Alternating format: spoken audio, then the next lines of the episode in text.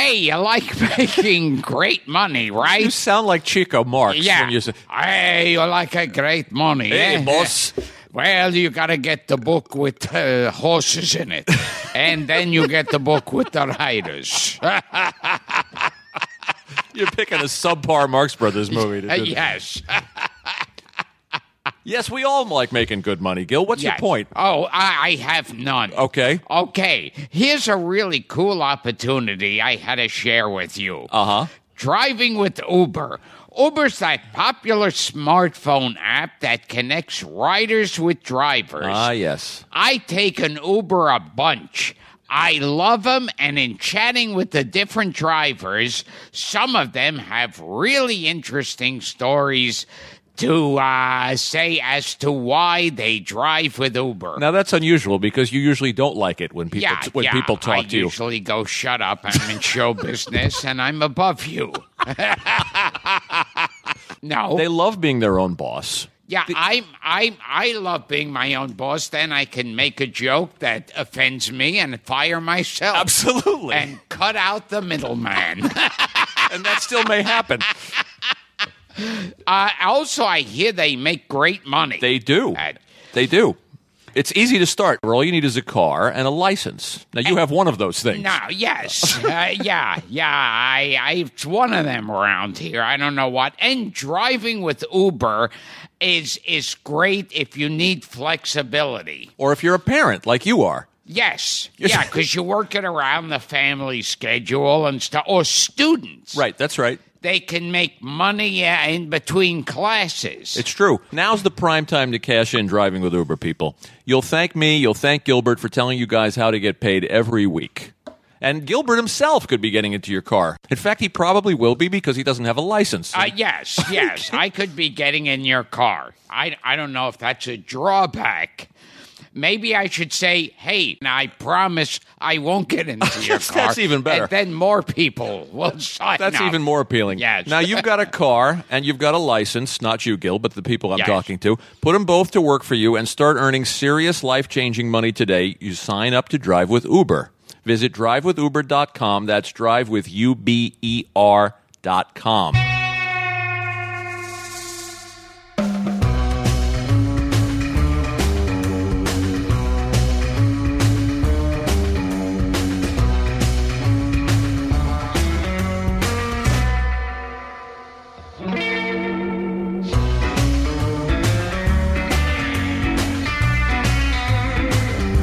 Gil, you're a celebrity. You're a famous person. You need protection. Yes, yes, because a lot of people uh, see my show and want me dead afterwards. Yes, including some collaborators. yes. Well, I want to tell you about a security camera that's going to change your life. Foscam. Now, if you're tired of not knowing what's happening when you're not around, you get the Foscam C1. Uh, it's an HD 720p indoor Wi-Fi security camera. Now, with the Foscam C1, Gil, you can view the video stream from your computer, your tablet, your mobile phone through their free app, which is available on the Google Play Store and the iTunes App Store. Well, you can't do any of those things. No, because, but no, well, we're talking to somebody who understands yeah, basic but technology. like a three-year-old Yes. would have to explain if it. a three-year-old needs personal security, and they're like small and versatile with a super wide viewing angle. that's true. With HD 720, as we said, 720p video feed resolution, um, also up to 26 feet of night vision.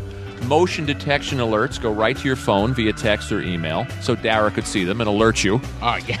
Uh, optional cloud service, Gil, for secure storage of your recordings off-site, two-way audio, and a 60-second setup. It's very easy to set this camera up. It's like basically my kids would have to operate it and tell me if someone's uh, coming after What me. are children Yes. for? The Foscam C1 security camera is $69.99, and you can get $10 off per camera if you use the code GILCAST, G I L C A S T 1. Your purchase will also get you a lifetime support and 30 day money back guarantee. and a one year warranty on every purchase. It's a great deal. Just go to www.foscam.us slash C1 and you'll be linked to the C1 Amazon page where you can use the code GILCAST. That code is G I L C A S T 1 and get $10 off each C1 that you buy. That's Foscam, F O S C A M dot US slash the letter C and the number one. Foscam. Watch what you love anywhere. Hi, I'm Gilbert Gottfried. This is Gilbert Gottfried's amazing colossal podcast. I'm here with my co host, Frank Santopadre. Our guest today is a writer, producer, director, and comedian who is responsible for some of the most successful and profitable movies of the last 15 years, including The 40 Year Old Virgin, Knocked Up, Funny People, and the recently released Trainwreck. He's also produced hit films like Superbad, Anchorman, Pineapple Express, and Bridesmaids. Television credits include everything from The Ben Stiller Show to Freaks and Geeks to the award winning HBO series Girls. I'm running out of room on this card already. His new book is called Sick in the Head Conversations about a Life and Comedy. We're proud to say he's a fan of this very podcast. Please welcome a genuine show business mogul and the second youngest guest we've ever had on the show. The other one before that was 80. Ladies and gentlemen, Judd Apatow. I know. I was thinking that it's weird that I'm on this show due to youth, and uh, I was like, "How's my career going?" Usually, it's a look back, This is like do a lot of getting on the Joe Franklin show, basically. right at the end. But I am a big fan, and you I like to listen to podcasts before I go to bed, and and a lot of times I like to go to sleep to podcasts. Uh, it, it's like having friends in my ear, but you laugh too loud, and so Yeah. it doesn't really work. so I'll listen to you for a bit, and then I have to switch to like you know. Uh, on points on NPR or something, where they're talking about Afghanistan to actually fall asleep. But you can't go to sleep with Danny Bonaduce telling a blowjob story. No, you can't. You can't. It gets you too excited. Yes. Now, now, am I mistaken? Someone said this is, uh, you know, with your movie Trainwreck, this is the first publicity you're doing for it. This is the first interview I've sad. done. Yes. I didn't get on any of the shows. Yes, it, it's such a it's such a massive campaign, and it started with Sick in the Head beforehand. And it is there is a moment where people are like, seriously, you need to stop doing press at this point. But when you're doing a movie with a new star like Amy, and you're up against you know Marvel movies and all the giant movies of the summer, you have to do a crazy amount of press because I feel like if I do 20 interviews, most people see one. And then there's like a, a small amount of comedy fans who see a lot and get irritated. But for the most part, people will have heard or seen one thing. Now, we were talking before you got here, Frank and I, that in your book, you say that some comedian wanted to see your dick. That's true. Yeah. and he's not going to tell us who it is. That's true. And uh, what happened And it wasn't Gilbert. What happened was I interviewed this one comedian, and we we're in a restaurant in the village, and I I go downstairs. There's like a basement bathroom, and then suddenly he's at the stall next to me. And then he turns and goes, "Hey, let, let me let me see your dick." And I was like, "What?" And I'm, I'm 16 years old, and I, no one had ever seen it at that point. And he's like, "Come on, let me see it." And I'm like, "Why?" And uh, he's like, I, "I have a bet with another uh, comedian that I can get you to show it to me. Uh, I just want to win the bet." Uh, and I, I don't know if I've rewritten history, but in my head, I think he may have also said, "And there's another section to the bet," but I'm not sure if I just assumed that. And uh, and I go, "No, what are you talking about? No." Which is amazing because I loved comedians so much. It's a wake up call. It's amazing I didn't just blow him right there. like I, I, I'm really proud of myself as a young person that I, I didn't You showed restraint. him by, by showing him it. Now, please tell us who it was. well, you obviously could figure it out in like five minutes, but I, I can't say it. Although Oh, we'll tell us later that person off the mic. probably is doing time somewhere, but it, it isn't a long journey for you to figure it out, Gilbert. Let's Is- just say that. Is it Gallagher? Or Gallagher too. I'm gonna hit my balls with a mallet. Was it Yakov Smirnoff? I can guarantee you it was not Yakov or, or Gallagher. Was it Jackie Vernon? He's like, uh, this is uh, this is uh, Would you me lo- in the car, uh, and uh, here's us uh, picking up a hitchhiker, and uh, here's me hitchhiking. Here's some slides of your penis. How many people do Jackie Vernon Yes. judge? When I used to go to the Laugh Factory in 1985, when I first moved to California, he was still doing stand up at the Laugh Factory. Oh He used to, my he used God! to do the slideshow, right? He used to have the clicker. Yeah. Yeah. Here's a slide of me going in the Lincoln Tunnel. Here's a slide two days later of me leaving the Lincoln Tunnel. I'll contemporize it a little bit for our guests, for our listeners. He was the voice of Frosty the Snowman. Oh yes, Jackie Vernon. Yes. Yeah. I did not know that. Yes, a little worthless trivia. So when he asked to see your penis, Are we going to do an hour on it? yes, yes. Yes. Did he go? Can I see your penis, Ivan? yes. Well, then it would have been you. Yes. Would have been. Let's talk about Norman Lloyd and train. We'll talk a, lo- a lot about Trainwreck, but let's Yes. talk about uh, is he 100, 100 101? He's 100. He's 101, I Bless believe, him. in October or November. And I was uh, talking to Ed O'Neill, and Ed O'Neill uh, from Modern Family and many great things said, You need to meet Norman. He lives down the street from me. And at the time, he was 99. And he Wow. said, He's you know so sharp and so funny. You got to go out to lunch with him one day. So I took him out to lunch, and afterwards, I kept saying uh, to my producer, Barry Mendel, Should we put him in the movie? Uh, and we just didn't know if you could fly a 99 year old man. and and when we had lunch with him, he was so sharp and, and hysterical. And then afterwards, we walked him to his car, and he drove himself. And I wanted to see how he drove, and he drove really well. And on the way to see him drive off, he told us. A story about watching Babe Ruth play baseball. Oh, my God. That's how you know it's a little scary for him to get in the car. Um, but I was also impressed that his car was not in a simple place to get to, and he fully remembered uh, how to find it. So after a few months, I said to Norman, "Can you do this? Like, could you go to New York?" And he's like. Of course, I can do it. and so he flies to New York by himself. You would think someone would Oh, attend yeah, him. No, he just the whole thing's solo. I go uh, and call him the next day, and I said, "How did it go, Norman? Everything okay?" And he said, "Everything went perfectly."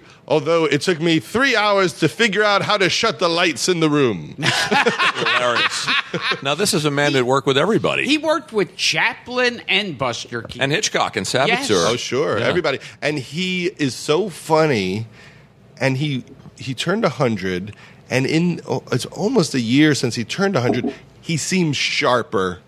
And, and even stronger than ever. We did a show at the Wiltern Theater promoting Trainwreck where we all did stand up, and I had him come out and introduce one of the comedians, and he was riotously funny. And in fact, in the movie, th- I don't know if the joke even works that he's so old because he doesn't look old. Right. It's weird with Colin. I saw the movie Friday. Yes. It's weird with him and Colin in the same Yes. senior center. Exactly. The same re- recovery center retirement center. but he's a great guy and and so fun. There's a great video online of Method Man explaining the concept of the Wu Tang Clan to Norman. now, what was the show he was in? St. Elsewhere? St. Elsewhere. St. Elsewhere. Yeah. yeah, and he was also in Dead Poet Society. He was He's in a the- million the things. guy who- And, who and this ran the leads place. me to my next question. Was it Charlie Chaplin or Buster Keaton who asked you to see your? Well, it was Chaplin, but he did it in a more sentimental way. You'll have to hook us up with Norman for the show because he's just, you know, he'll be our, what, our fourth youngest guest? Yes. oh, He'll- my God. Yeah. He's incredible. And what's fun about Norman is you wonder if he's just running the same 20 stories. Uh-huh. Uh, But then I took him out to lunch the day before we started shooting Trainwreck. I, I called Mike Nichols and I said, let's go out to lunch and I'm going to bring a surprise. And I brought Norman to lunch because I thought that they would have things they could talk about that other people wouldn't remember. And they talked for three hours. Wow. And what was wild was I got really tired and they didn't. Wow. Like I was exhausted and running out of gas and just sugar crashing, and they were just going and going. It was it was pretty fantastic. He's perfect for us, Norman Lloyd. Oh my god! Because as I said, we, Yeah. before we turned the mics on, I was saying to Judd, we've had now four guests that have worked with Keaton. Oh, it's Uh, Paul, insane. Paul Dooley, Sure. uh, Uh, James, James Karen, Karen. the great Wow. character actor, and uh, who was he on? Frankie Avalon in a beach in a beach bling, uh, bingo oh, that's movie. right. Well, Norman played tennis every week or multiple times a week with Chaplin. So if you ask Norman about what Chaplin thought about anything from that period, he knows. Like, what did Chaplin think of the Red Scare? What did Chaplin think about this? Oh, and he wow. remembers just his basic viewpoint on things. We got to call him up. Other things about Trainwreck I wanted to ask you about, and uh, t- tell us how it came together because you heard Amy on Howard Stern. I was uh, driving to work. I heard Amy, and she was telling stories about her relationships and a lot of stories about her dad who has MS. And they were really dark stories, and she told them in a really warm, hilarious way. And it sounded like a very interesting relationship. And I just sat in the car. You know, when you sit in the car and you don't get out because something's so interesting. And I thought, oh, she's a storyteller. Like I've seen her stand up and she's really funny, but when she tells a really long story, she's very gifted. So I asked her if she ever thought about writing a movie, and that led to Trainwreck. You know, Gilbert, most of my scouting happens over the radio. You know, I'll listen to like Fibber, uh, McGee, and Molly and try to book them, and they're like, they're dead. Yeah, you listen, That's our problem. You listen to the Shadow. Yeah. I'm looking for new comedians. See, now I've done Howard Stern fifteen thousand Right. times. Never I once. never called Yeah, you. I yeah. never called you. I can't even get a Chuckles Comedy Club. Chuckles in Mineola. yes. Yeah. That's the first place I ever did stand up was Chuckles and Really? Mineola. Joe Bolster was hosting. I know it well. And, uh, and that's where I used to do it. Chuckles and uh, Governors and East Side. But Chuckles was the first place. Okay, now this brings me to my other most important topic: me. Yes. Uh, when was the first time you saw me? I used to go see you uh, in the city, but I, I definitely saw you at Caroline's twice in around 84, 85. We used to go to Caroline's. The old Caroline's see in. Hell's Kitchen. Oh, yeah. And I remember Yeah. I went with like 10 people and we all came into the city to see you. And it was unbelievably great. It was one of the great shows. And Caroline's was the only place that would let underage people in to see the show because They it was still a, do. a supper club. Yeah. And so I remember I saw Seinfeld there. I saw Pee Wee Herman do a stand up act. It was the only tour he ever did as a stand up. And uh, everybody, Charles Fleischer, Howie Mandel, that was my favorite place You know, to go. you know what I remember about a story about Pee Wee Herman at Caroline's when it was on. It was like uh, in the twenties at one point, and they you had to walk across the club. I hate those when you got to walk to go to the men's room. Yes. you got to squeeze through the audience. And you know he couldn't keep his head down and just hide because he's got like you see you sees Pee Wee Herman Yes. from 10 miles away. So he used to keep a jar with him in the dressing room God. to pee in. That's an old Yes. Saturday Night Live uh, I love it. technique, which is all those writers pee in jars when they're working. Well, it's why Bell used to be under the table Yes. at- during update, handing jokes up. Oh my gosh. So couldn't go to the bathroom.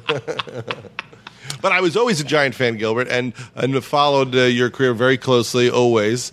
And re- I remember when you were on Saturday Night Live and like being fascinated by the new cast, and and then Alan Thicke show. I Oh, remember, yeah. I Comes remember up a lot trying- on this show, remember- Thicke of the Night. Oh my gosh, you with Alan Thicke. That was an incredible interview with Alan Thicke. He was riotously funny. He was. He was. He was giving us the bums rush. He had to go, so I think but it was only forty minutes. genuinely really, Yeah. really funny. And I was very excited about that show. Right when I went to college, I was 85, right? Oh yes. I used to I used to watch With- that. and no, Bell- no. My my show. My Uh, Saturday. the Alan Night. Thicke, Think, of the, oh, Night. thick of the night. Yeah, that With- would be and Belzer about too. eighty-five. Belzer was on there with him. Yeah, Yeah. And so, what what went wrong with that show? He Everything. He, he talked about it Yeah. like he wasn't good, but yet he's so funny talking about it not being good. You think, well, why weren't you like that on the show? He was very funny on the podcast, but Yeah. boy, everything that could be wrong with a TV show was Yeah. wrong. He with was Thick of the self-deprecating on the podcast. Yeah. So maybe he should have been a little bit more, done a little more of that. On It the show. reminded me of an interview I just watched with George Bush. And now that he's not the president, he's kind of funny and cool. Like he dropped all the oh, effort Oh, yeah. to Yeah. present himself, Yeah. and he's actually really engaging to listen to in a way that he I wasn't. always thought that with Bob Dole. Yes. When he was running for president, he was the mean old man down the street. Mm-hmm. Uh, then when he st- he wasn't running, when he lost the election, he was popping up on sitcoms and Saturday Night Live, and he said, "Hey, I like this guy." Yeah. Obama is the only one who's uh, funny now. Yeah. Well, you know, well, Clinton did so the whole was it sax thing. Obama who wanted to see your dick? It was not. I can guarantee He's you going to keep coming back to it. It's now going to be a runner. Speaking of East Side Comedy Club, we'll come back a little back to Trainwreck later. But East Side Comedy Club was your your mom got a job there, and that was a, that was uh, your entree a little bit into uh, Yeah, my into the parents, world of stand uh, up because you were a got- comedy you were a comedy buff as a kid. You were obs- an obsessive. Yeah, my parents got separated, and my parents owned this restaurant on Long Island called Raisins Restaurant in in Syosset or Woodbury. And Rick Messina, the manager of Sure. Tim Allen and Drew Carey, he was the bartender. And then when my parents got separated, he ran the East Side Comedy Club and the East End Comedy Club in Southampton.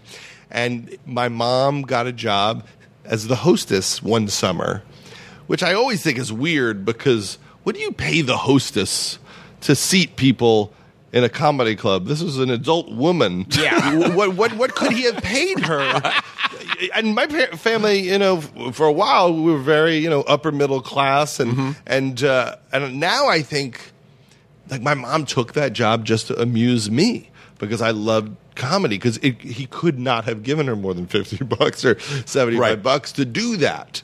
Uh, I remember and- the East Side Comedy Club. yeah, East Yeah. Side was great. I mean, I then I became a dishwasher there, and Gerry Cooney used to come in. It was a very like nice. You could tell everyone in the club was coked out of their minds.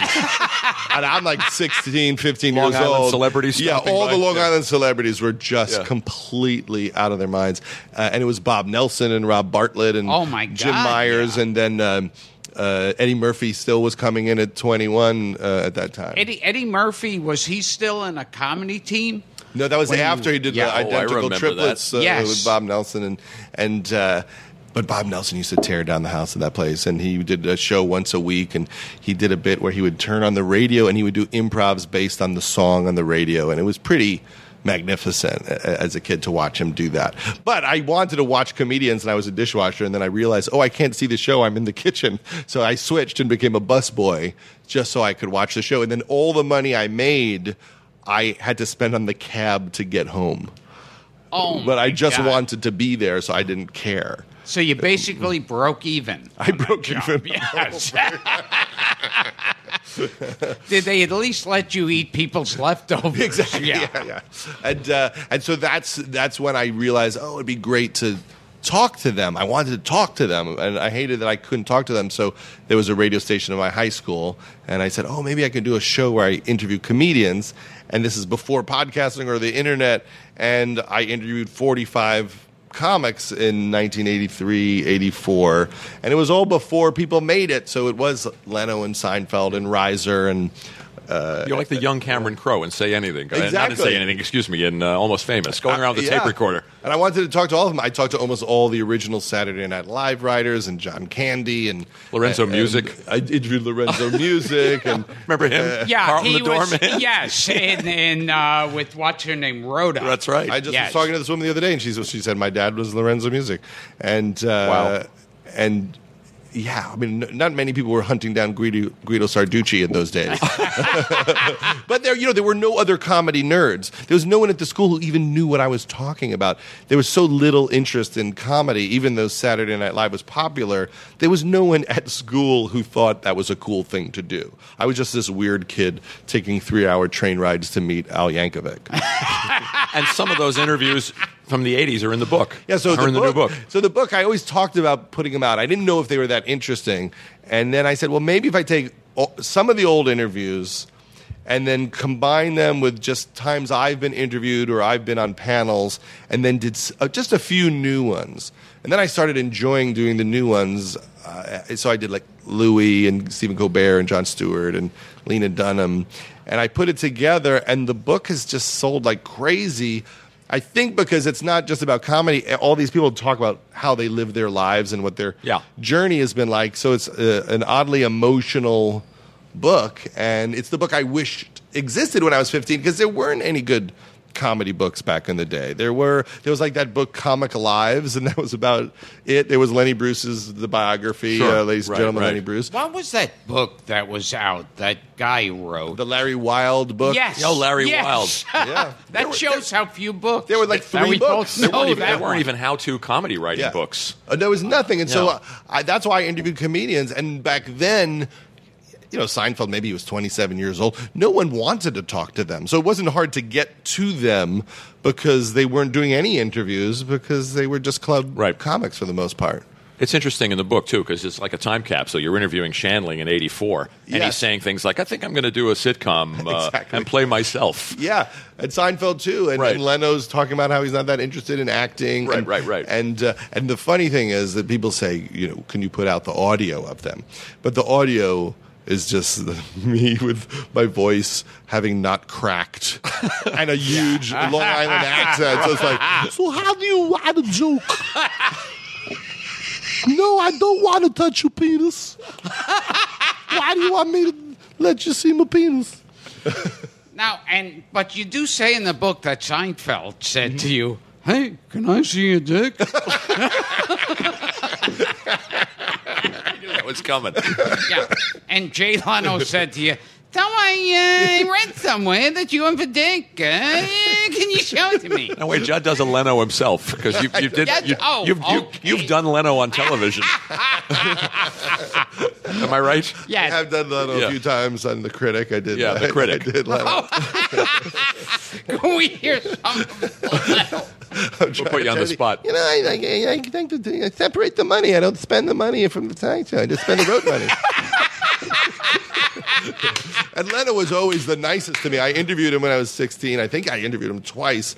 And then when I started making movies and doing TV, he would have me on The Tonight Show all the time, even when I wasn't doing stand up. And it was just so nice to me and Leslie the, the entire run. I mean, he could not have been uh, greater to us. And I think it's, you know, it- it- that's what's really fun is I met him when I was a kid and, and I did the Tonight Show once with, with him and Robin Williams. And it was just a, an amazing thing. That's and surreal. tonight I'm doing a stand up on the Tonight Show with Jimmy Fallon.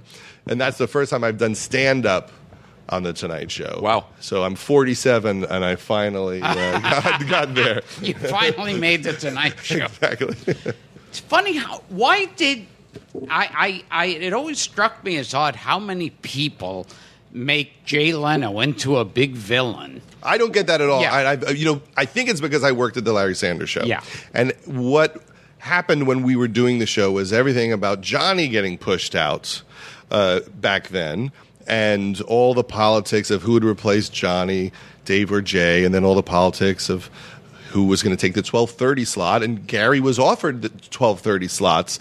And so we always knew that no matter how anyone behaved behind the scenes all their reps were trying to get them these jobs. And if you want like Johnny's job on some level you're signaling maybe Johnny should leave now like everyone is Yes. trying to move into the better position so it always felt like I don't know. Jay probably wants his job, and if he gets pushed out, he's not thrilled. And if he can get back in, he probably would like to. And that anyone who acts like it's a gentleman's game um, is uh, either incorrect or um, you know not thinking it through because it's not a gentleman's game. It is a bloodbath, and that is why the Larry Sanders Show was so interesting. And even right now, I'm sure it's a bloodbath for who's gonna follow this guy and follow that Oh, guy. yeah. And even though everyone loves each other, and I think now all the talk show hosts really do respect each other. it's it's a it's a war to survive, and I think that's fine. And it doesn't seem that fair that Leno somehow uh, is cast as a villain in it. I think he's an interesting player, and his choices are fascinating. Yeah.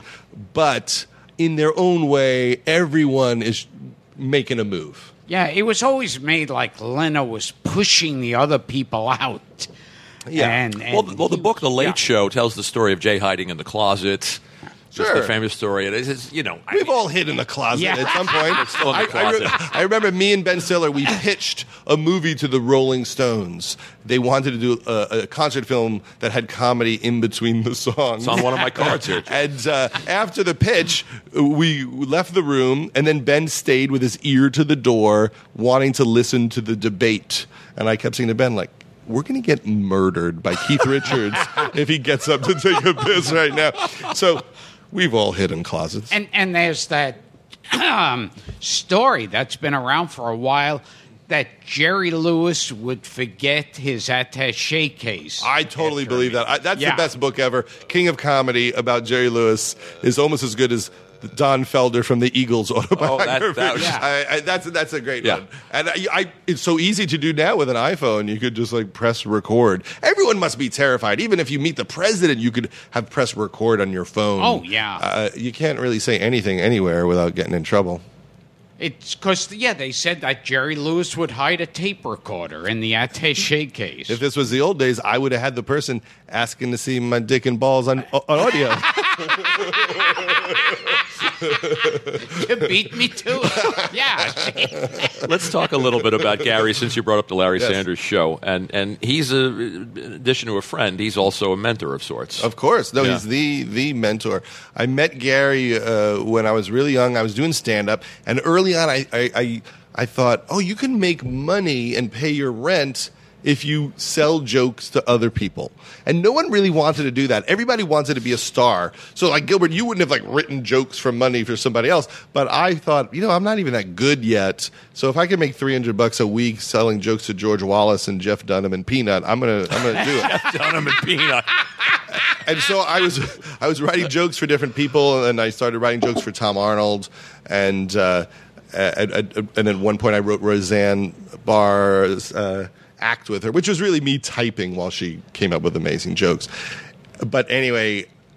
Garry Shandling called and asked if I would write the Grammys for him right when the first Gulf War started. So this war starts. I'm in the, at the Dallas Improv with Kevin Rooney, and Kevin Rooney. I get a call, the great Kevin Rooney, Yeah, yeah. and Big who was also a big mentor to me when I was doing stand up. He really took the time to help me and give me advice. I like Kevin. He's a funny guy. and um, and so I stayed up all night writing Garry jokes for the Grammys.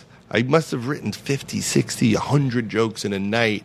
And I sent them to Garry because I wanted to be irreplaceable. I wanted him to say, "Oh, I have to have this guy." And Garry didn't know anything about music. I mean, it was it was comical. He was about to host the Grammys. He knew nothing. One of the jokes I wrote him was uh, a lot of people ask why I'm hosting the Grammys. Uh, like, what do I have to do with music? Well, my girlfriend used to do the guy in Uriah Heep. Was- and, and so, uh, uh, so then Garry took all my jokes and used almost none of the punchlines, but he used the setups Interesting. and then he would write a way better joke every single time. And then he let me come to New York, and I was just a kid. And then I wrote the Grammys for him again. And then when we did the Ben Stiller show, he was one of the guest stars on the pilot. Him and Roseanne and Tom did sketches in the pilot. And I always thought that's why our show got picked up because we had these great guest stars. And when we got canceled, he asked me to write for the Larry Sanders Show. And he taught you a couple of things about writing. You say in the book. Everything about Yeah, writing. yeah. I, I, People he- forget he was a writer, by the way. That he, that, you know, you know, Gil, that he wrote Yeah. Sanford and Son Oh, and yeah. uh, Welcome, back, Kotter. And uh, no, he's the the best. And if you can imagine sitting in a room with Garry while uh, he's going through a script, saying what's wrong with it, every lesson you would ever want to learn about storytelling would happen if you paid attention to why he liked or didn't like a script or a joke in a script. And I just paid very close attention. What do you remember in particular, like stuff that he taught you as far as just Well- making a cohesive? Uh, Well, I remember um, joke. uh, he uh, was dating Linda Doucette, who was on the show, and then they were writing a, an episode about her getting um, asked to be in Playboy. That Hugh Hefner was on the Larry Sanders Show, and he asked Hank's assistant to be in Playboy. And then, as a result of that that, Hugh Hefner asked Garry's girlfriend to be in Playboy while Garry was dating her. So like the show as it was being written and happened started happening in life. Like the blurred realities would happen all the time. Or Dana Carvey did a like a sketch that was kind of mean spirited where he did an impression of Garry. And he did this really like whiny Garry character on Saturday Night Live, and he called Garry and, and was apologizing, and Garry said, "You know what? Don't worry about it. Let's just do it on the show." And then Garry wrote or had uh, written by the staff this hilarious episode about Dana Carvey guest hosting and doing this mocking impression of Garry, of Larry. And that's one thing I learned is that the closer you get to the truth, Right. the better the comedy is. And Garry was always coming up with the great original stories. But when things would happen in the office or problems with the actors or problems with anybody, it would weave into the show. And I think after the show ended, I did Freaks and Geeks, and it made me realize, oh, all these little weird things that happen to us are really interesting. And I learned that from watching Garry take moments from his life and finding a way to turn that The more personal, fiction. the more universal. Is that what you Yeah, used to say? a- absolutely. Well, you always said it's about getting to the truth and the core of people.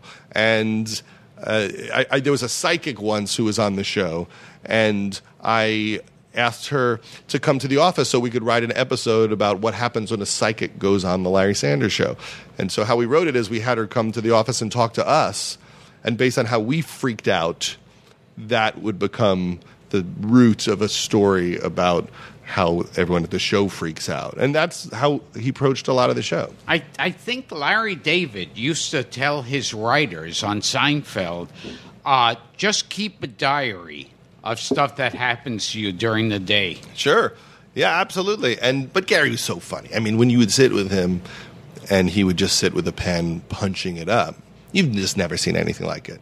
It, it really was stunning the runs he would go on just in his house on the weekends fixing scenes and you know a scene that might be the funniest scene ever on the show you watch Garry rewrite in like 50 seconds where he it just came to him and he's the best I we mean, both we both love him. We wish he was working more. We wish he was doing more stuff. He comes and, and does stand up. I do these shows at Largo all the time, Uh-huh. and he comes and does stand up, and he's as, as funny as ever. Now, you, I think there's a quote from you that you said your way of dealing with life is by not dealing with it. Or that was your Yes. way until you had kids.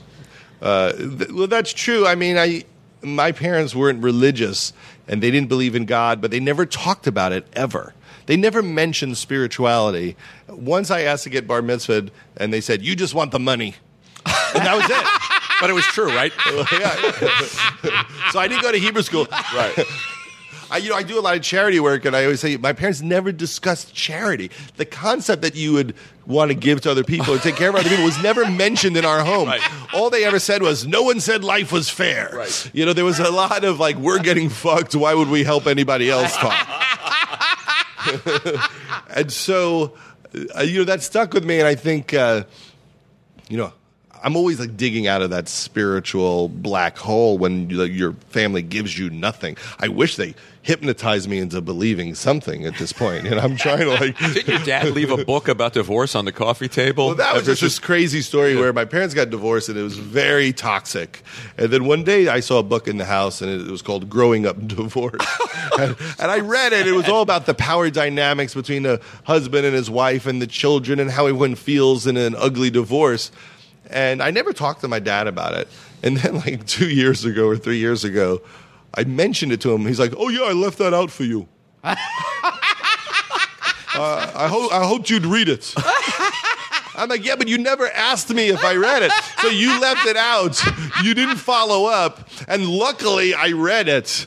But you didn't know that I read it. I mean, maybe I just tossed it back on the coffee So table. Oh, he wouldn't even go that far to say, read this. Oh, Yeah, absolutely. yeah. Or to go, hey, remember a month ago I left that book out? Do you want to talk about your emotions? I mean, I didn't go to a therapist or like nobody helped me through it. But that became oddly the fuel for me wanting to work. That's why I interview the comedians. Well, the I- dedication in your book is, uh, to, and from mom and dad, your support and the mental health issues you gave me made all of this possible. Exactly, because I was scared to get a job, and I thought I'm going to start early. If I try to be a comedian starting at 14 or 15, if it takes me 10 years, I'm 25. And I used to think that all the time, like it's going to take a while. I'm just going to start early. But that was just a panic at at being broke. Well, he started super early. I mean, he was Yeah. 15, Did you? 15. First time I got up on Yeah. a stage, I was 15. At which club? At, I see now. This is weird. I thought it was the bitter end.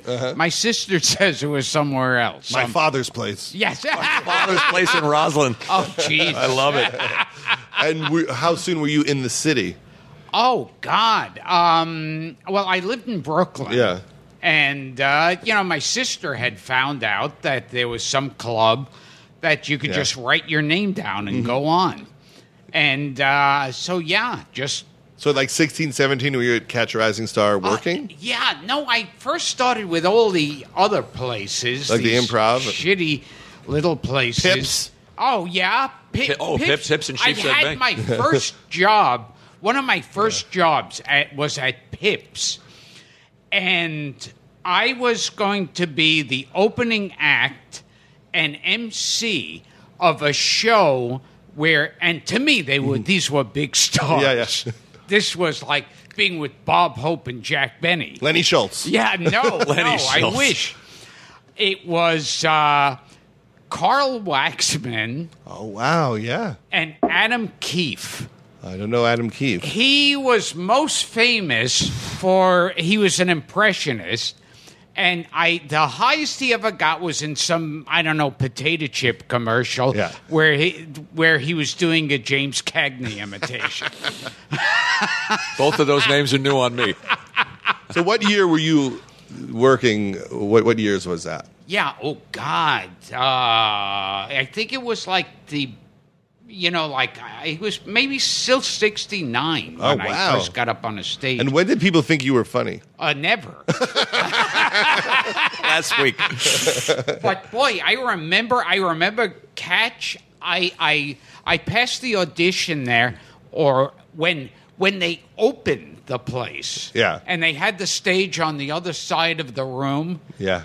And I remember going to the improv every night when Times Square was a fucking shit house. Oh, it was terrifying back Yeah. then. Oh, sure. I remember people chasing me down at 8th Avenue. Like, it was really a, a, a terrifying place. yeah, I mean, Yeah. I would walk from there to 6th and 42nd to get on their lovely subway back then. The Gilbert Gottfried's Amazing Colossal Podcast producer of the month for August is Kate Jones. Thank you, Kate. Be just like Kate and get rewarded for supporting our podcast. Head over to patreon.com slash Gilbert Gottfried.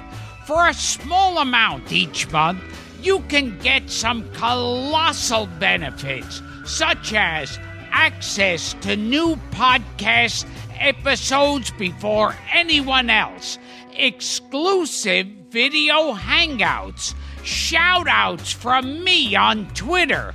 I will even read something that you send me, and it'll sound just like this.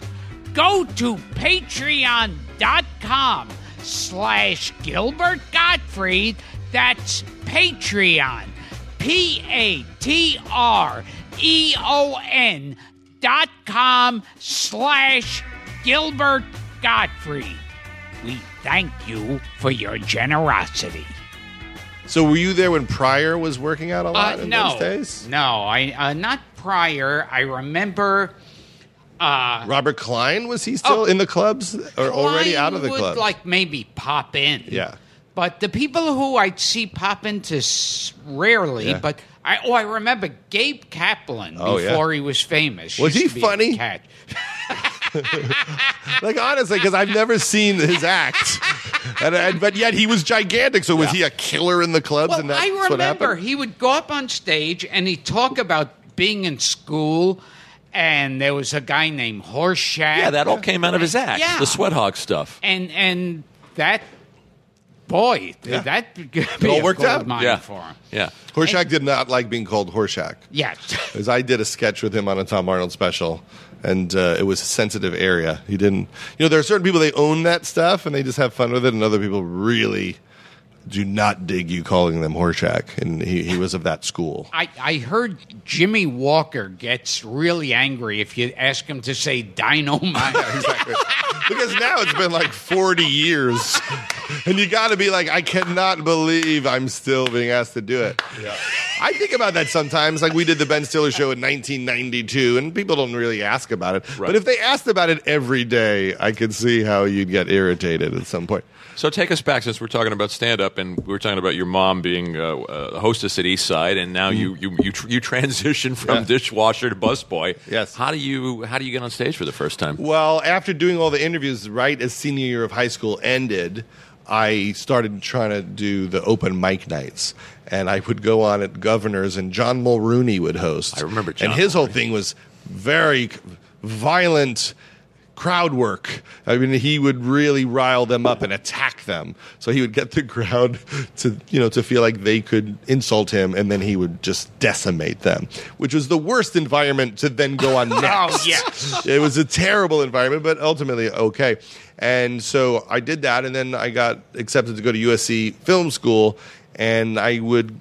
I started booking shows around LA as a way to get stage time. And Sammy Shore opened a club in Marina Del Rey, Sammy's by the Shore, which is in the back of this Cas- Casola's Fish House, Father, Father of Paulie. And he asked me to book the shows there. And so it was like on the weekends or Thursday through Sunday, and I would just host every show. And that's how I got stage time. It was from Sammy, who was really good to me. I remember opening night, Orson Bean came in. Oh, wow. A- And and was hysterical. Yeah. And everyone would would go into that club. And it was just the back of a fish house, but kind of set up decently.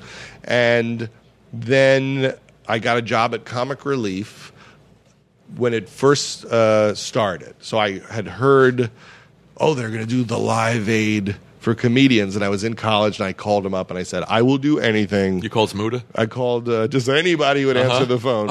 And then four months later, they called me and said, "Yes, we need help." And so I was there at uh, the first four or five comic reliefs. I would just worked in the office, and my job was to get a poster signed by everyone in the show. Actually, like 50 posters, and I'd have to. I had an excuse to walk up to everybody. You know, Dick Van Dyke and Carl Reiner and uh, Pee Wee Herman was at the first one, and Harold Ramis and Jerry Lewis. Oh, and, I, always- wow. and I always remember I was following Jerry Lewis to get him to sign the posters, and there was like 20 camera people that wanted a picture with him, and he was walking to the area to take pictures, and one camera guy just wiped out really painfully hard. And Jerry Lewis looks at him and goes, You're supposed to fall, pause, then get up. you gotta wait for the laugh.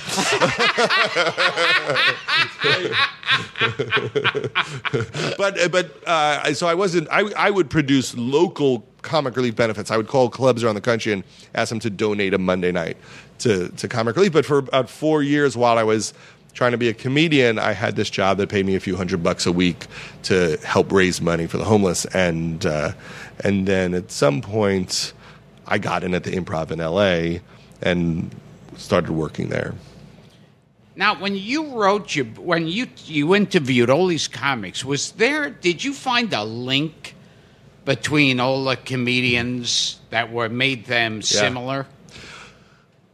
Well, I just, uh, you, you know, I was about comedians the way people were about baseball. I just was a fan of certain Yeah. people. So I really would track you or track Seinfeld and Michael Keaton. I remember always being aware, like, I love this Michael Keaton guy and Andy Kaufman. Oh my God, he's on Taxi. And, and I was from Long Island, so I felt connected to everyone because so many people were from New York and Long Island, and they.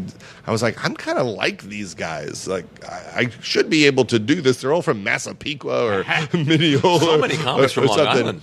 Yeah. So, um, but people were very nice, and I appreciated it. And I think that's one thing I took from the interviews. I interviewed Martin Short in 1984, and he was so nice to me that I remember thinking, "Oh, this is how you behave as a human being." Like this, like it was like a, a model. I would just think, no one's ever been that cool to me. There's no reason why he should be. I'm just this like idiot kid with an enormous tape recorder from the AV Squad. And Ramis too, right? Ray, yeah, Yeah, Ramis yeah, was so nice. And yeah. Ramis, I knew, he wrote jokes for comics. He used to write for Rodney.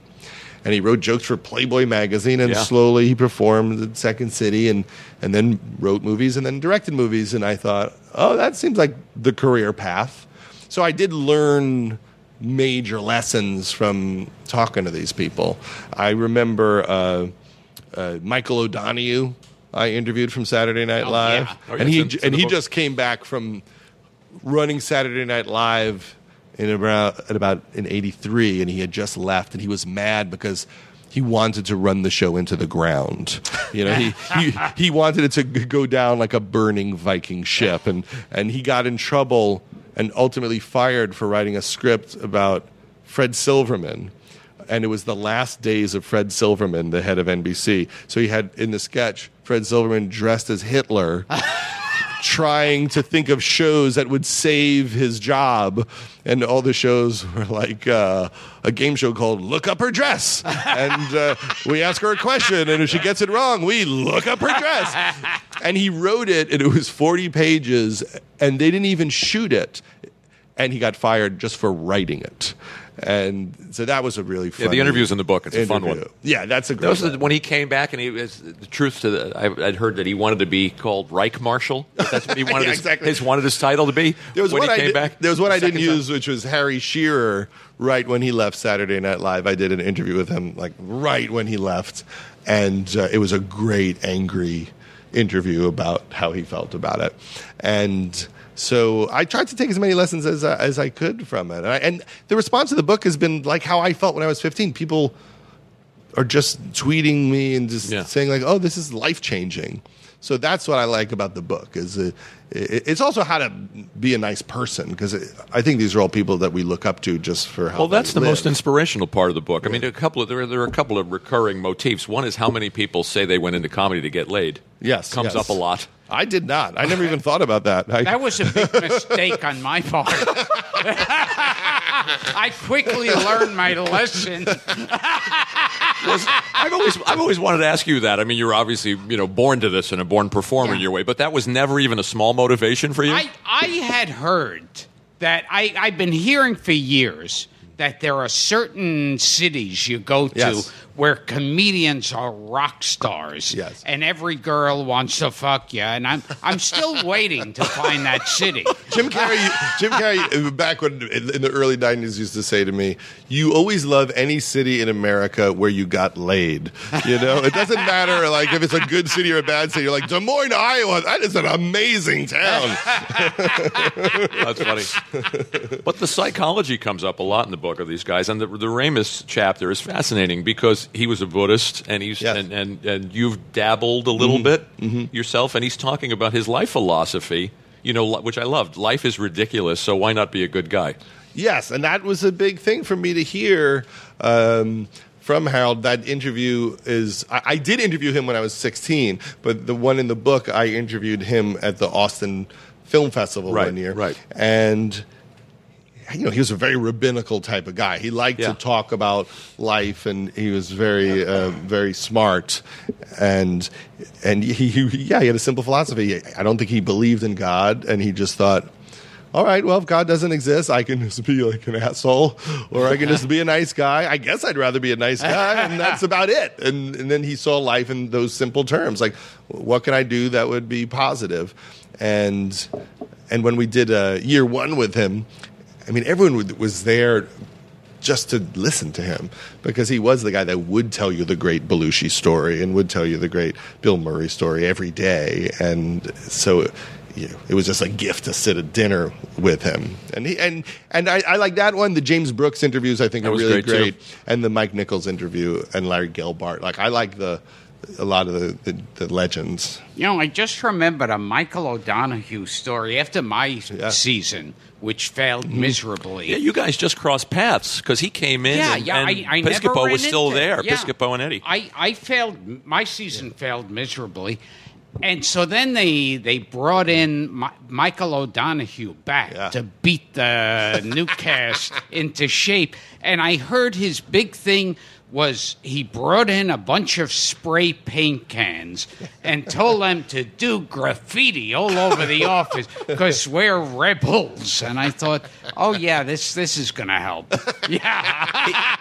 It's in Judd's book. He also famously told off every cast member just Oh, to yes. dress them down as as. I think there was a section in the interview I didn't use where he listed everyone in the cast and why he thought they were terrible. And it was so mean I didn't even put it in the book. But he went through for me, a child, and listed why he hated everybody on the show. Uh, but he was also very sweet to me, uh, and, and he wrote Scrooged. And he did write Uh, Scrooge. But one thing we have in common is when I was a kid, I was uh, obsessed with writing uh, celebrities and getting autographs, and and so I would sit in my room, and there would be these like books you can get in L.A. of just the address for ABC or Yeah. whatever, and I would just every night write like a dozen letters just to see who would who would respond, and I uh, I remember I got Paul Lynde's autograph. oh wow. And, and then I then I sent him another letter just to see if he would send me another one. Well, a young boy writing to him. And then every time I would get the autograph, I would send another letter, and I would always get. So I have like tons of Paul Lynde Hilarious. autographs. And I remember I wrote uh, Andy Kaufman when I was a kid, and he sent an autograph picture, like you know. And clearly, he wrote it in his own hand. You know, to Judd, thank you very much, Andy Kaufman. And then on the back of the eight by ten, he wrote a letter. Nobody did that ever. No. Like he, already gave me the autograph, and on the back he just wrote, "Dear Judd, thank you so so much for the letter. I really appreciate you liking me uh, from your friend Andy Kaufman." And it was the sweetest thing uh, that anybody ever did. That whole time, like he signed both sides of the photo. I, yeah, because I, I showed you in my house. I wrote a get well card to Lon Chaney Jr. Yeah. and I got a Wolfman picture back with his name. How old were you when you did that? Oh my God, I was a kid, the, and o- I the only fan letter you ever sent? uh yeah, well, it was that one. I was always a big Lon Yeah. Chaney, and I I got it in Famous Monsters of Filmland. Yeah. they said he was sick, and then I got an address on Jimmy Durante when he was Mm. Wow. sick. And then he sent you a, an autograph back. Yes. Oh, that was the best. I mean, I had everybody, and sometimes they'd be fake, you know, and you could tell like it was like an auto pen or stamp, something. yeah. Steve Martin had a great autograph that he used to send, which is he had a letter, and it would uh, have like blank spaces where where it, the whole thing would be typed, but every once in a while a word would be filled in to make it seem personal. So it'd be like typed dear, and then there would be like a line, and then in, in someone's handwriting it said Judd, and uh, it was like thank you so much uh, for being such a fan. I really need more fans like you in. Then someone would write in Woodbury, and uh, then it said, "P.S. Remember that weekend we spent in Rio looking at the?" And it was written girls. Didn't he famously used to give out a card that says, "Congratulations, you've had an encounter with Steve yeah, Martin"? no, that's a, a genius thing to do. Yeah, he said there's there's no need for a photo or autograph. You've just met. Uh, I had that happen. I met Mel Blanc at the Magic Castle. we love- And that's I was cool. a little kid, and he just had like the pre-written autograph photo in his pocket. he had a stack. He had a stack with him. And Sandy Duncan was there that day too. I was Oh, like ten years old. Um, yeah, I remember walking up to Phil Silvers at a screening of 1941. Uh, yeah, no, I, that was always the most fun. You still have them? You keep them? All, I am just all- a total hoarder. I, I have yeah. every little scrap of paper. Every autograph. Oh yeah, you every Joyce DeWitt autograph is Joyce carefully DeWitt. cataloged. she was in, she was prominently featured in Gilbert's act. oh yeah, I just remembered a, a Jimmy Durante story. Yeah. A friend of mine. Uh, he, you know, in Jimmy Durante's later years, he became a total recluse, and he and no one knew where he was. No Yeah. one ever saw him, and and my friend found out where he lived. Yeah. and knocked on his door, and he goes, "Who is it?" and he goes, uh, I, "I'd like to speak to Jimmy Durante." And from the other side of the door, he is, "He ain't home." Uh, I see. I, I had a, a funny one like that where I was uh, with a friend and we were driving um, like motorcycles up on Mulholland in like 1985 or 86, and there's a and we knew that's where Nicholson and Marlon Brando lived, so we just stopped there because there's a view of the valley, and then a, little crappy car pulled up to the uh, the gate, and you hear a girl go, "Hey Jack, I'm here," and then through the box you hear Nicholson's voice go. You can't come in unless you take your pants off. Wow. And she's like, "Come on, Jack, open the gate." And then he finally opened the gate, and we thought, what were the chances that we would hear something like that? Well, and speaking of autographs, and since you're, you're we're talking about Steve Martin, t- tell the Steve Martin story from the book when, when you found out where he lived when you were a kid. well, it's a I good was. story. I mean, I was uh, 12 years old, and I knew where he lived, uh, so I'd visit my grandmother, and I would always say, "Let's pass by Steve Martin's house." He had this incredible white block house that With no windows, right? No windows, but Yeah. on the inside, I guess it was all lights, but from the street, it just looked like a block of white. And so we're driving by one day, and he's outside of his house. So I, I grab a pen and a piece of paper, and I run out, and I said, "Hey, Mr. Martin, can I have your autograph?" And he said, "No, I'm sorry, I can't sign autographs at my house." Which is a completely reasonable request. Like if someone walked up to my house, I would call the cops at this point. Like I, I'd, I'd be then I'd be terrified that everyone was going to come, and like I totally get it. But at the time, I didn't get it at all. So I said, "Well, can you sign it in the street?" And he said, "No, I'm sorry." I, I'm like, "I won't tell anyone where you live." And He's like, "No, I really can't because then a lot of people will come over." Uh, all very reasonable requests, and I was so upset. And I went home and I grabbed a legal pad and I wrote him this really long diatribe. Like, Dear Mr. Martin, you are the funniest man in the world, but you treat your fans like crap. And you wouldn't live in that house if I didn't buy your records and your tapes and your book. And if you do not send me an apology, I'm going to send your address to Homes of the Stars and you're going to have tour buses passing by 24 hours a day.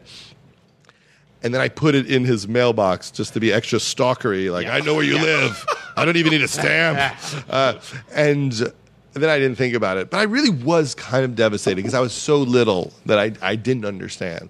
And about three or four months later, I get a, a something in the mail from Steve Martin, and I open it up, and it's a book of Cruel Shoes, this great humor book he wrote at the time. And it said, To Judd, I'm sorry. I didn't realize I was speaking to the Judd Apatow. and he underlined the. And that was 35 years ago. And I always say now uh, that I think the impact of it was that I thought, I must have made him laugh with that crazy letter because he didn't say screw that guy because I was trying to be funny and I thought oh my god I must have made him laugh and I think it gave me some confidence to be in comedy because the guy that I loved more than anybody by far thought it was worth the time to send me this thing and so and then he's so funny about it because it's the most irritating story. Everyone always asks me about it, and so I always tell it, but I feel bad. And I had a meeting with him once, and someone made me tell the story. And then afterwards, they said, Steve, do you remember it that way? And he says, uh, Actually, in my memory, I knocked on Judd's door. and then we did a photo shoot for Vanity Fair where. Uh, I'm uh, he has a tour bus outside of my house, and I'm in a bathrobe complaining, and and uh, so that was one of the great moments ever was getting to take the photo with him because he's he's still the greatest of all time. And you memorized those albums, didn't you? I mean, the beyond memorization, Small. they were just Yeah. in Yeah. in my neurons. Yeah, my me too. We used to go to South Carolina or North Carolina on vacation. It was a 14 hour drive, and we would just run "Let's Get Small" and "Wild and Crazy Guy" the entire time. I didn't even know why it was funny. I just knew my whole family would laugh really hard at every single line in those records. And then the jerk came out, and we were like, and now he's made the best movie Yeah. of all time, which completely holds up. Every Yeah, I find it in interesting in the book. You ask him about the jerk, and a couple of things is one is he agrees that it holds up, but he can't watch it. I, I Now- understand that. It's very yeah. hard to watch anything you do. I, I mean, it is. It is. I, I get that. There's a lot of things of mine that like I I won't seek out to watch. But also, his book, Born Standing Up, is probably the best book ever written about comedy. It really is. Uh, it, really captures all of it, and it's a great story and beautifully written. And he was nice enough to do an interview for the book. Yeah. I don't know if I handled that interview well because I was just so excited and nervous that I, I don't know if I got to everything I, I wanted to get to, but he was very, very nice to me, and, and I think it's a great interview. What goes through your mind when you watch one of your movies? After the fact? Yeah. I, you know, sometimes I watch it and I really laugh, and other times I watch and go, "Was I crazy? Why did I think anyone would understand what I'm talking about here?" Because every movie happens in that moment of your life. You're trying to express something that you're feeling right then, and then ten years later, you don't feel that way anymore. So, you know, when we did Funny People, um, I was writing it when my mom had cancer and I was noticing that when she thought she was going to die, she seemed much happier than when the doctors would say, "Oh, the new medication is working," and then she'd get very neurotic and have all these worries about life again. But when she thought life was about to end, she was super loose and funny and just seemed at peace in a way she never was in life. So I started writing about that, and then she died before we shot the movie. So I was very traumatized while we were making the movie and just expressing all those emotions. So then it becomes hard to watch later because it's just so personal to a specific feeling that I had Well, at you the remember time. where you were, and it brings back every, every movie Yes, has to do that too. sure. It has to bring There's back that time of something your life. about movies that I know, like when you watch a movie, you go, "Oh God!" When I was doing that scene, I was in a really lousy mood. And Yes. I wasn't. Yeah. Sure, there's certain scenes that are the funniest scene in the movie, and it was the worst day. Yeah. and you didn't even think you had it, or you just shot it, and it just seemed like, oh, this is going to be terrible. And then other, there's other scenes you remember. Oh, shooting that was the most fun ever. Like shooting the drunk driving sequence with my wife Leslie. We shot it over three or four days. We just laughed every second. Everything she was doing was killing us. Everything Steve Carell was doing, being terrified of her as the drunk driver, seemed so funny. But then other days, you just you barely you barely get through it. You know, I. It's funny what you were saying about your mother because I remember hearing that when people finally decide mm. they're going to commit suicide, they're usually at their calmest and happiest. Yeah, Like they've made a decision. Sure. Yeah, I think uh, I think there's something to it, and I always wonder. I mean, here's the thing: you make a movie, you never can watch it and know how other people feel when they watch it because you've thought about it so much. And so, all the ideas in a movie like Funny People, which are so important to me, I'll never know unless people tell me if it affected them. Even the ideas about you know, a comedian who was so obsessed with succeeding that he really never developed the ability to have normal friendships and normal relationships, which, you know, was based on a lot of people that we all know who you see just struggle. Uh, we thought about Rodney a lot. Oh, yeah. Because we all loved Rodney so much, but Rodney would go on stage at like two in the morning in a bathrobe and he'd say to the crowd, you know, sometimes life makes perfect sense. And then you come, you know, and, and and it was so dark, and the crowd was like, "Why isn't he doing the normal jokes?" And I thought that was an interesting thing to explore. uh, You know, a young comedian dealing with this guy, and his life isn't working out because there's very few movies about comedy that are any good. And so I thought, oh, it'd be nice to try to Yeah, it's hard to think of- capture that. It's hard to think know? of any. There, there was that. Uh, the one that missed, eh, got everything wrong was the Tom Hanks one. Oh, punchline. Yeah. Punchline, but you know what's so funny? Everyone was so mad because in that movie, all the comedians had lockers. Yes. Right? And so, right. and it drove everyone crazy. Like, we don't get a locker. Yeah. So, so we go to the Comedy and Magic Club in Hermosa Beach, which is one of the main clubs I always worked at, a great comedy club in California, to scout it, to shoot there. And when we get there, we see there's a whole wall of lockers. Oh, that's funny. what about something like This Is 40? I mean, is that hard for you to watch for another reason? Because there's so much personal stuff in there? Well, uh, you know, some of that stuff is just a time capsule to me. So my daughter's 17 now, my other Yeah. daughter's 12. And so the fact that they're in all these movies from the time they're very little, I'm so happy that they exist and, and I can see how they talked and how they behaved. So in a lot of ways, it's just very expensive home movies. Right, I was just gonna say. Sometimes on the DVDs, I'll take all the raw footage and all the outtakes, and I'll make like a ten minute montage of my kids. And I know no one on earth wants to see it, but now it's digitally protected somehow. And when I'm older, I, I can watch those things. So, I, and I really like working with them because Leslie and my kids are really funny. And They're so very funny in the movie. yeah. For anybody that hasn't seen this, is for which we met at Yeah. the View, and I was Yeah. telling you and Leslie how, how natural I thought they both were. Yeah, they're really great. And Maud was on Girls this year, and Iris is on this show Love that we're doing for Netflix. And so hopefully, I don't know, we'll see if they want to do it or don't want to do it. But they're really fun to do it with. Like, those are actually easy times to, to Now, make those if things. you'll tell this story, Okay. when I first brought you into the apartment, Mm-hmm. Yes. I was showing you some life masks. yes. I have of you know Lon Chaney, Bela Oh, I can't Lugosi, tell this story. Gil. I know I can't tell this story. that one gets me in trouble. Well, then, could you at least tell me who has to see your dick? you gotta. There's gotta be a give and I think I, take. I on think I this got it show. figured out. Do you? Yeah, but, but I'm gonna. Um, uh, I'll say, um, no matter what you say, I'm going to say that's not him. But say it again, and I'll, I'll, I'll, I'll was there an animated series based on his life? No, who's that?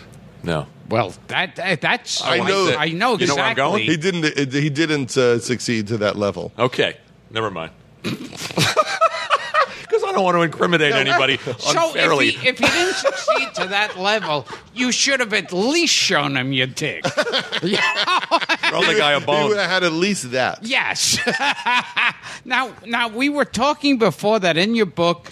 You were talking to Albert Brooks, Yes. and he had a great Jack Benny story. He did. I think you. I oh, oh, it's- could. oh, I it's could when- read it Oh, it's if when you they want me to, Oh, it's because when I they can't remember it. it's If when it's they a- were on the Tonight Show together. I don't know if you've, heard. This, uh, I, I, someone showed me these letters that Jack Benny wrote with this famous uh, producer, and uh, they would like kind of trade jokes back and forth.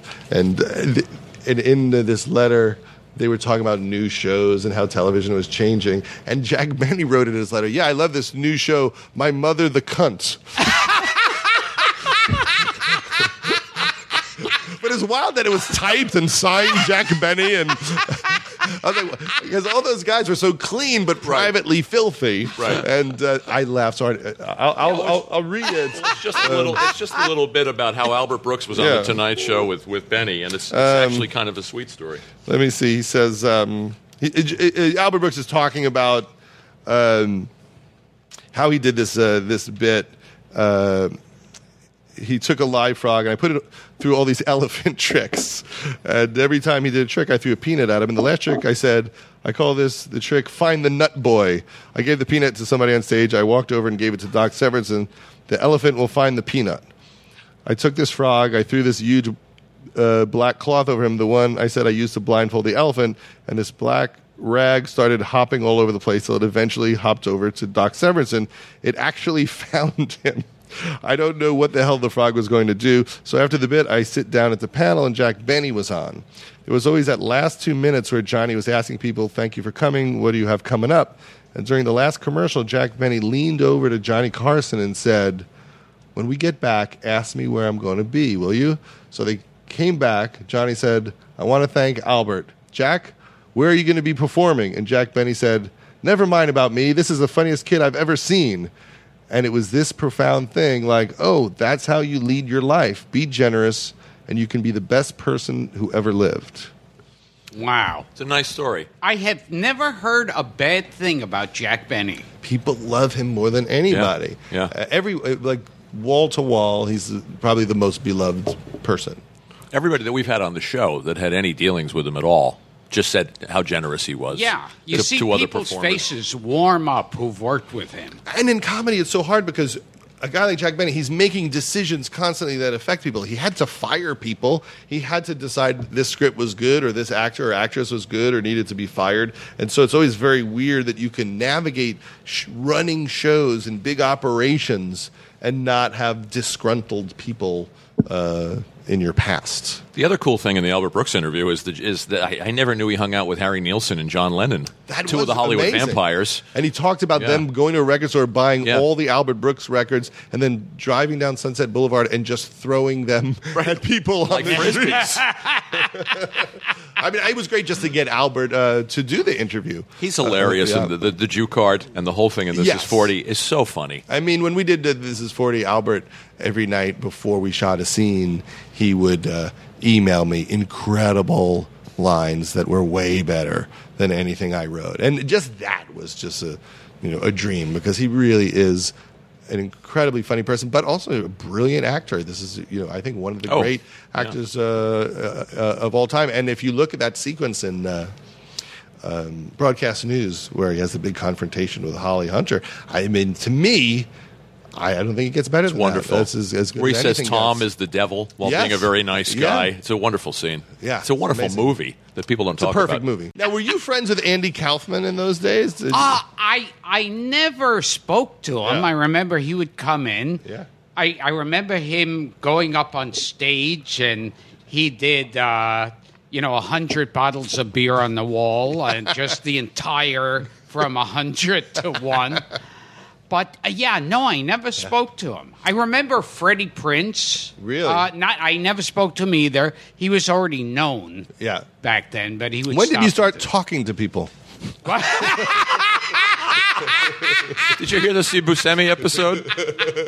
Steve Buscemi was trying out stand up. Gilbert was successful at that point. Steve Buscemi was nobody. They get in a cab together, and Steve's thinking, well, he's a successful comic. He's going to pick up the cab. And Gilbert never went Yeah. into his pocket. and I didn't even talk to him. I didn't talk to him the entire ride. So I'm no discouraged Jack Benny. No. Now, years ago, this is a connection we have. Years ago, I was watching TV and I was mm-hmm. switching around. I can't watch anything for longer than five minutes. And George of the Jungle was on. That's true. Yes. And your wife, Leslie Mann, mm-hmm. was in it.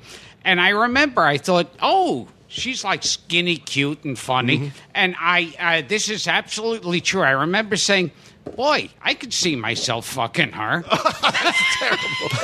That's both a compliment and terrible. Lassie. I'm both outraged, and I'll tell her, and she'd love to know. Yeah. So, what, how do you think? You think she would? Would she be excited Yeah. about that? I mean, send the kids out of town. yeah, yeah, first. yeah, yeah. No, no, I'm going to tell. I'm going to tell her with the kids there.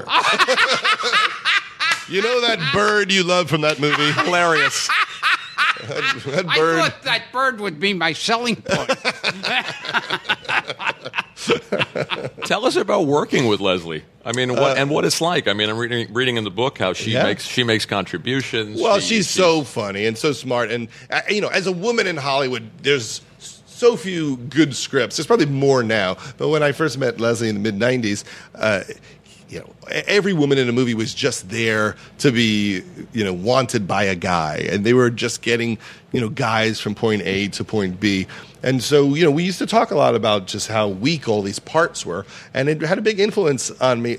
I did a pass on The Wedding Singer just to polish, and I remember thinking, I want to see how good I can make this Drew Barrymore part. And it was uh, Ignore it was that like a ringing great phone. Oh, that's fine.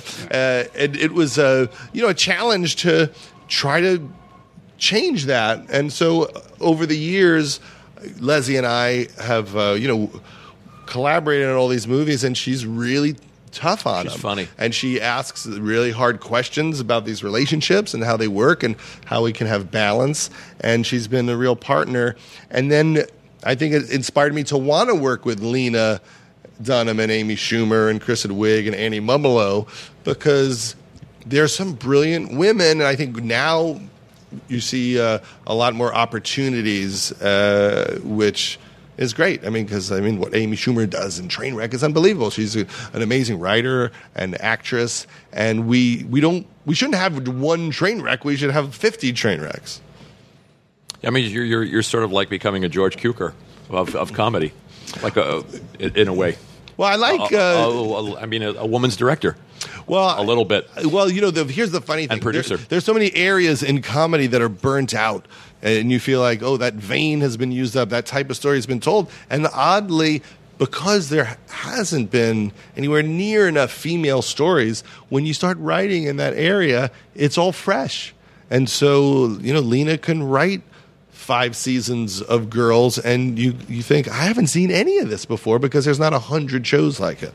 Especially in a reverent movie like Bridesmaids, that, that Yeah. people aren't used to comedy like that, really edgy comedy Sure. coming from women. Because I look back and go, don't you wish there were 10 brilliant Gilda Radner movies that we could all go back and look at? But the material wasn't there. However, the system worked, it certainly didn't support the Jane Curtin, Laraine Newman, Gilda Radner movies or 10 the brilliant Andrea- Lily Tomlin movies, Or even. the Andrea Martin, Catherine O'Hara movies Yeah, we, we would have liked to have like in the early 80s. I mean, all those people went on to do a lot of amazing things, but I think the system was much more difficult uh, to navigate, and they didn't go to those people and say, Here, write a script. Wh- What are your visions? And I think they do that a little more now. And now that Trainwreck did well, uh, you just hope it's another signal. This is a giant market because they only chase the money. So you go, oh, there's a market there. Just like there's a superhero market, there's a great female driven movie market, and we should, you know, they only do it because they want to tap it for money. Right. So you just hope the incentive is there now. For Gilbert to make the best female driven comedy. Because no one has a more female friendly act than Gilbert. So You want to you want to you want to wrap it up? You have anything else you want to ask this man? Uh, yeah. Do you think your wife would make out with me and then give me a hand release afterwards?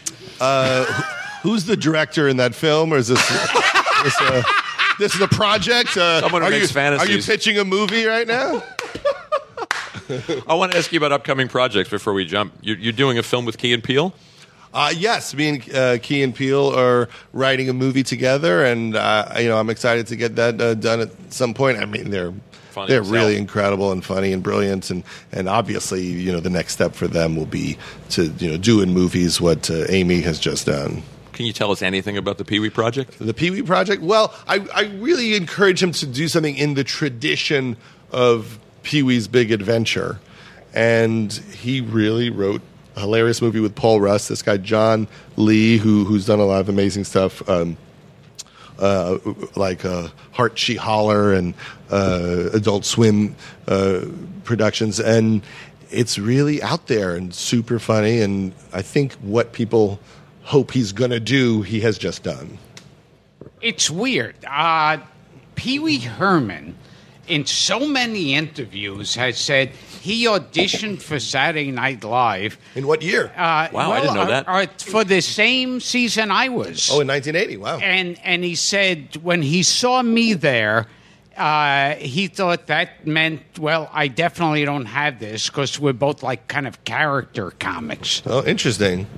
I, uh, I because that's before Pee Wee even took off. Yeah. that was a few years later. Yeah, he didn't have that whole uh, persona. He hadn't, then. he hadn't done it yet. He was still Paul Reubens. There's so many people uh, who didn't get Saturday Night Live. Just the other day, me and my daughters, I don't know why they wanted to, but my 12 year old wanted to go on YouTube and watch all the Saturday Night Live auditions.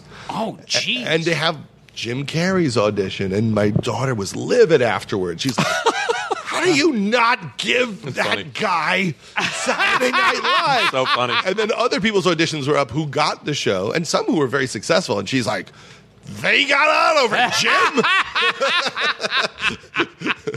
What did you do? Eleven episodes. Oh, yeah, Yeah. yeah. Like, and Judd remembers them. Judd is one of the few comedy oh God. sure. geeks I totally- who would I remember Oh, them. this so is frightening. with Denny Dillon. I was uh, Denny Dillon was very funny. She did some of, and also Gail Matthius was very funny. Wow. she Yeah. did one of the first uh, Valley Girl characters. yes, correct. that's the first Yeah. time anyone ever heard of Valley Girl. Yeah, and I all of them. I mean, Charles Rocket, I thought was really funny, and Christine Ebersole went on to have a, a career. Oh, well, she wasn't Yes. mine. Oh, she wasn't your season. Who was the third girl? I got it. Uh, it was Demi- Danitra Vance. Demetra. No, no, she was no. later. That was she later. came later. Oh wow! I know. Damn it, I Judd, think, I think I think. Judd, think.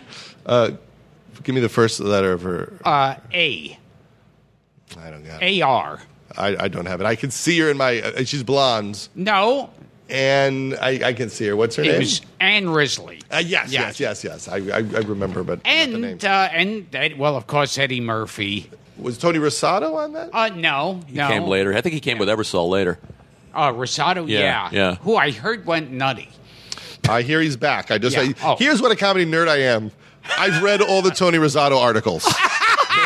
That's serious. I literally went down the Tony Rosato rabbit hole the other day my and God. tracked uh, some of his uh, obstacles, and uh, I hear he's doing well now. But he was he was super super funny.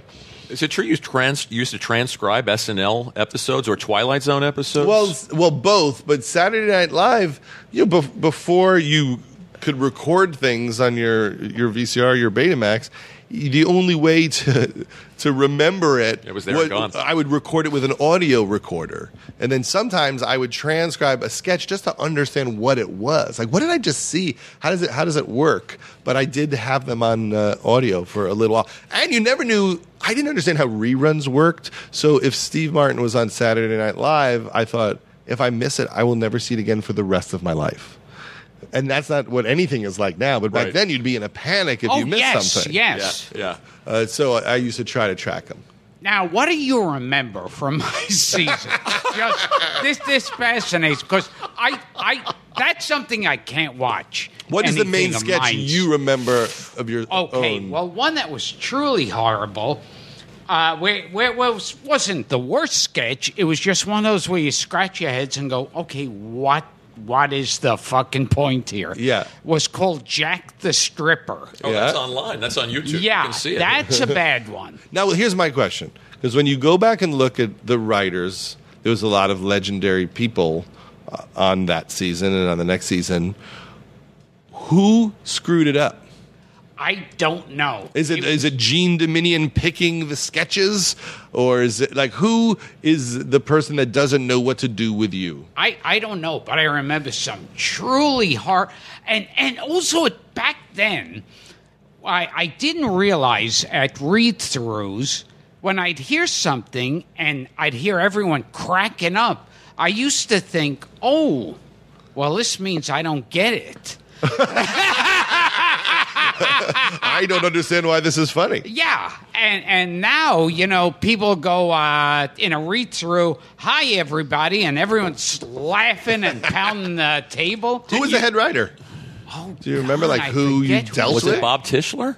no, he ooh, no he came with he probably came with that. Ebersol. Did uh, did you have any writers you especially liked trying no, to write it, with? it got so bad at one point that they wrote me into a sketch as a corpse. it was a funeral scene. Didn't you and Denny Dillon play an, an elderly Jewish couple? Oh yes, yes, the Waxmans, The Waxmans. Leo and um, I forget. was her name? And then you did well. Malcolm McDowell was in the was in the Jack the Ripper sketch. Oh, yes. but you're doing a Cockney accent. yes, Did you? Was there one sketch that you thought killed, and I'm No. really getting it? no. No.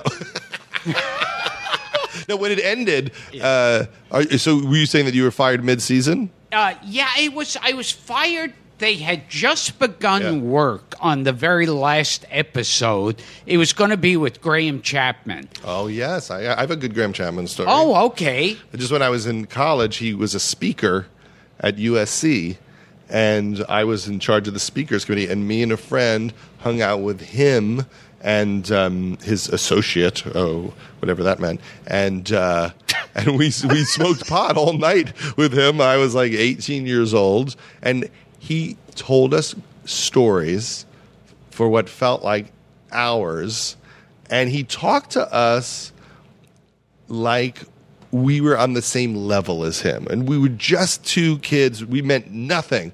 And he told his stories about going to whorehouses with Keith Moon. And every story had Paul McCartney or, you know, somebody incredible in it.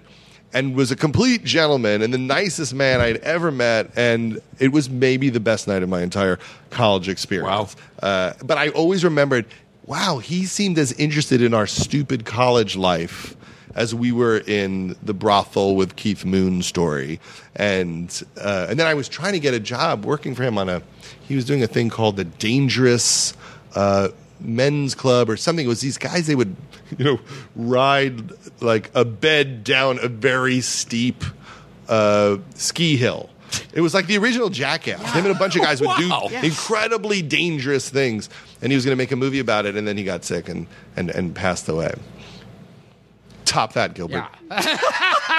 That's Well, a that was a very funny That's story. a show ender.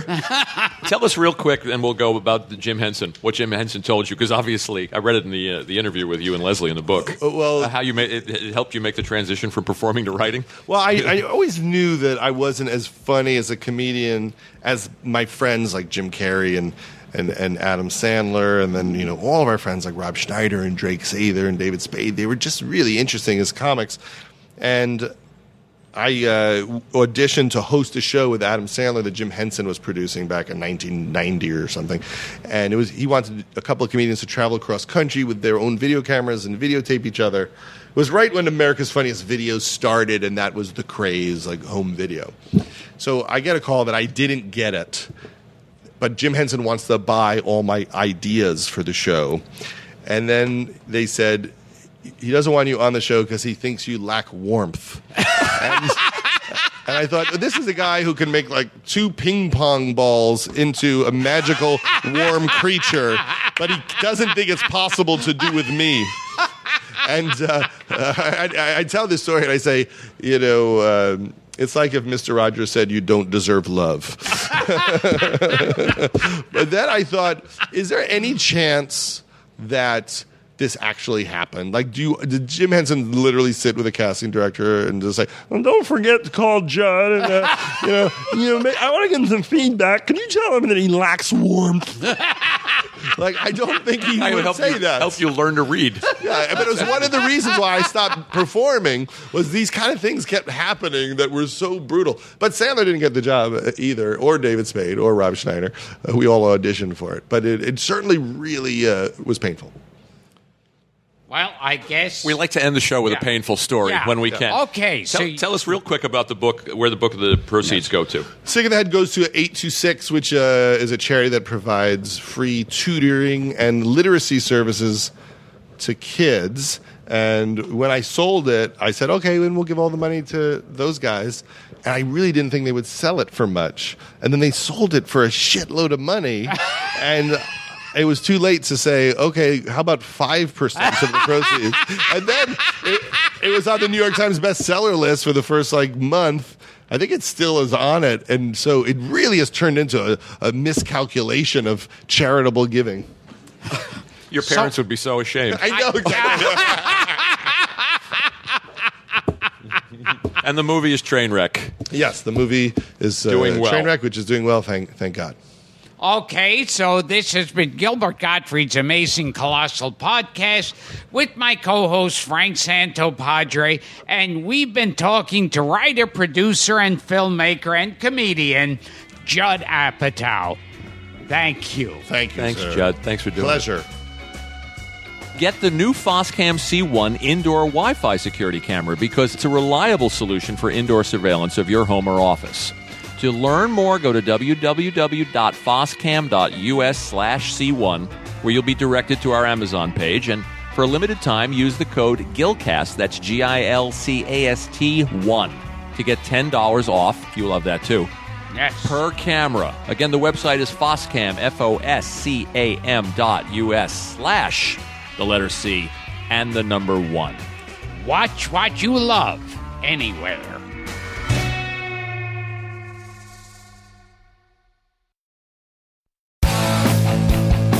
You like listening to comedy, try watching it on the internet.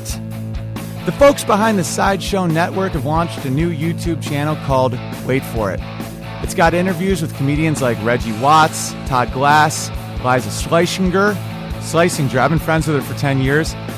One of the funniest people out there, and I still have a hard time with the last name, Liza. Our very own Owen Benjamin, that's me, takes you on a musical journey down internet rabbit holes and much more. You don't have to wait any longer. Just go to youtube.com slash wait for it comedy. There's no need to wait for it anymore because it's here and it's funny. And I love you. A few days ago, Brooke Tudine posted an inspirational quote on her wall that got 17 likes and 3 comments. Thumbs up, Brooke.